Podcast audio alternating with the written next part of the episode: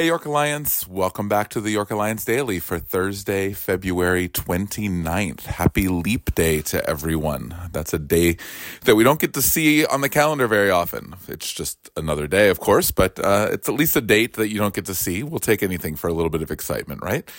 Hope you're doing well today as we wrap up the podcast week and uh, continue in this journey towards both uh, studying and engaging the content of demonstrating the gospel but uh, maybe more importantly, certainly, I, I think more importantly, uh, the practice of demonstrating the gospel. This is a practice series, and the whole idea is that we wouldn't just wrestle with these ideas in our heads, but that we would put them into practice, that we would step into the work of practicing the gospel. And so I want to encourage you if you have not picked up a practice guide and have not uh, started to work through those individual practices that are in there, and certainly uh, within this uh, the the uh, context of community, uh, begun a discussion around practicing the gospel.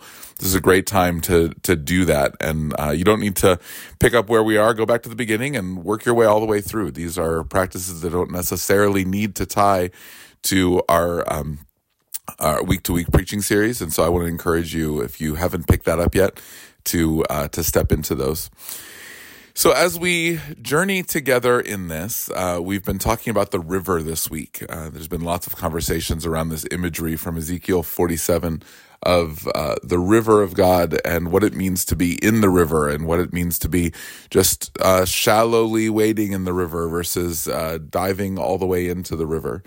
And on Tuesday, we talked about pathways to the river. How do we get into the river? Practically, what does it look like for us to step into the, the work of God?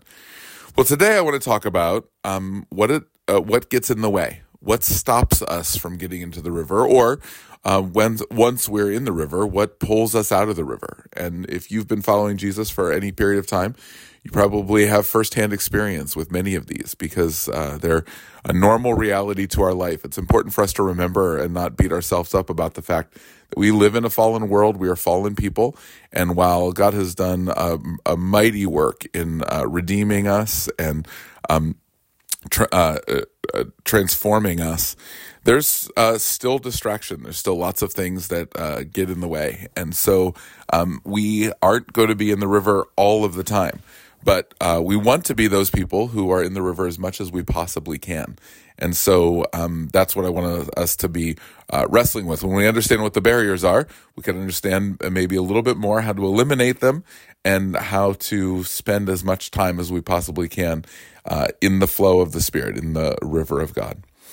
And so I want to list four of them. Uh, I'll just walk through in no particular order, but walk through four different things that can get in the way. Um, First uh, is the one that is probably most uh, evident, and that is simply sin. Uh, intentional sinfulness or sinful patterns that get in the way of us being in the river. And this might be um, uh, immoral things that we are stepping into, or it may be uh, passive things. The uh, great confession that we often will use on a Sunday morning talks about the sins that we have uh, done, the, the, the, those things that we've done, and those things that we've left undone sins of commission and sins of omission. And uh, both of those things are a significant part of uh, what stands in the way from us getting in the river.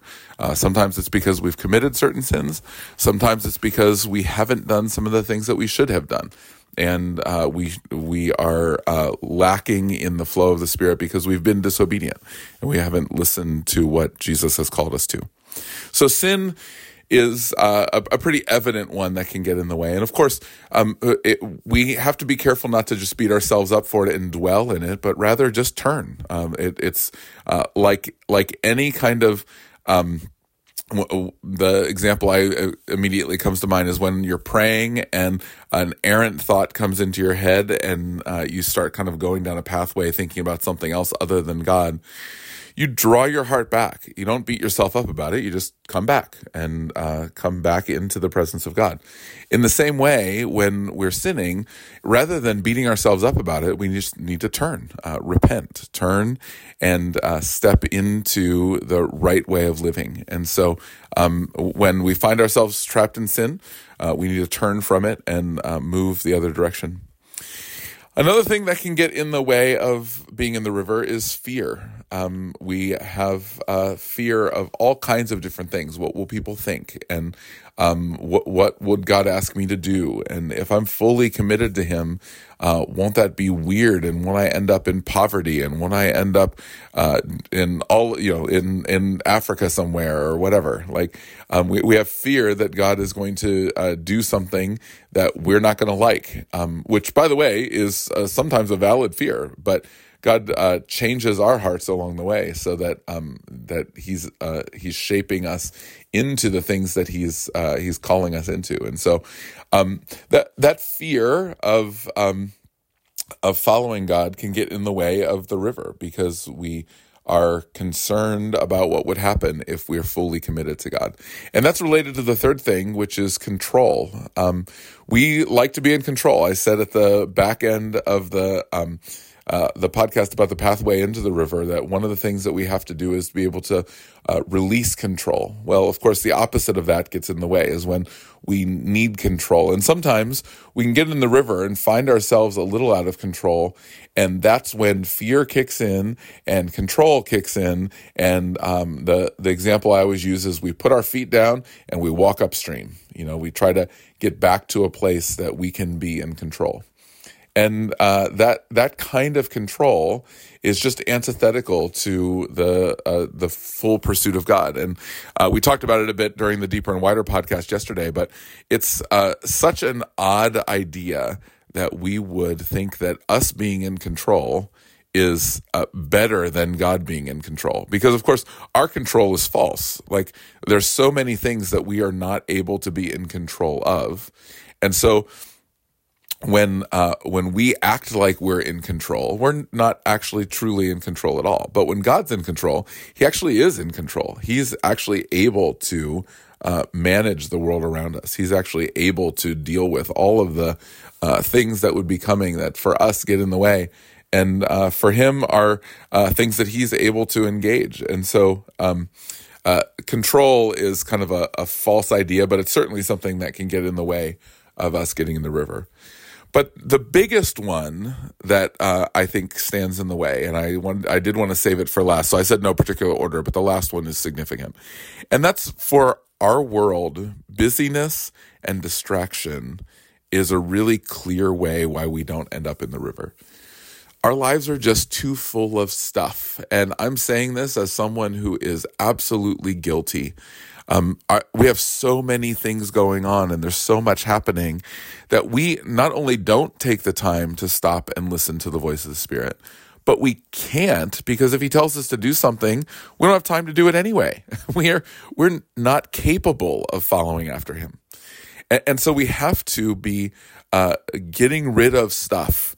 Um, uh, so often when I talk about practices, people feel like, oh my goodness, how am I going to add the practices of Jesus into my life? Like I already, my life is so full. But the call to formation is not a call to be busier, to do more. It's actually a call to do less. It's a call to not addition, but a call to subtraction.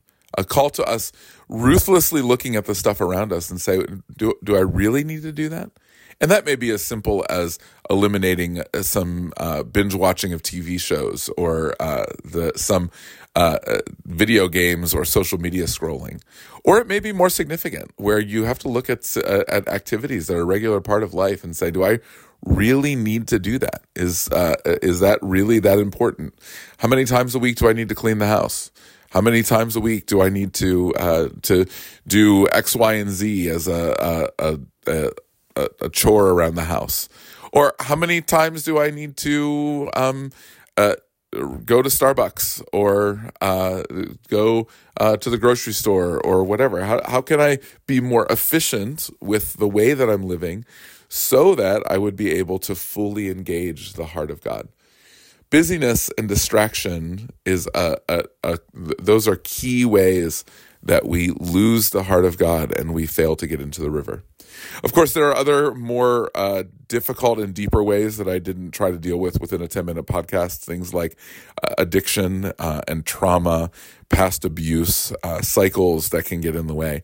And those require a, a little bit more uh, work to deal with in terms of uh, sometimes therapy, uh, sometimes uh, intentional prayer, uh, journeying along with mentors who can help you through them.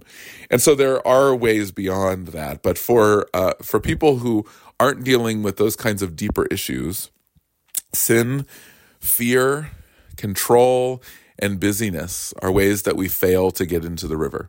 And so I want to encourage you to get into the river. Um, deal with those things as you can. Those are all areas that you have control over. And so uh, let's uh, be willing to open up our hands and to ask God to take things away and to be able to step into the river. Well, I'm looking forward to uh, the second of the major metaphors in the scriptures, wind and breath, that we'll look at uh, this coming weekend as we uh, gather together. And so, looking forward to being with you. I pray until then, may the grace and peace of Jesus be yours. May you experience his spirit on you and in you and through you, flowing out of you into a waiting and watching world. Have a great rest of the day. And uh, I will see many of you on Sunday and be back with you again next week. Grace and peace to you.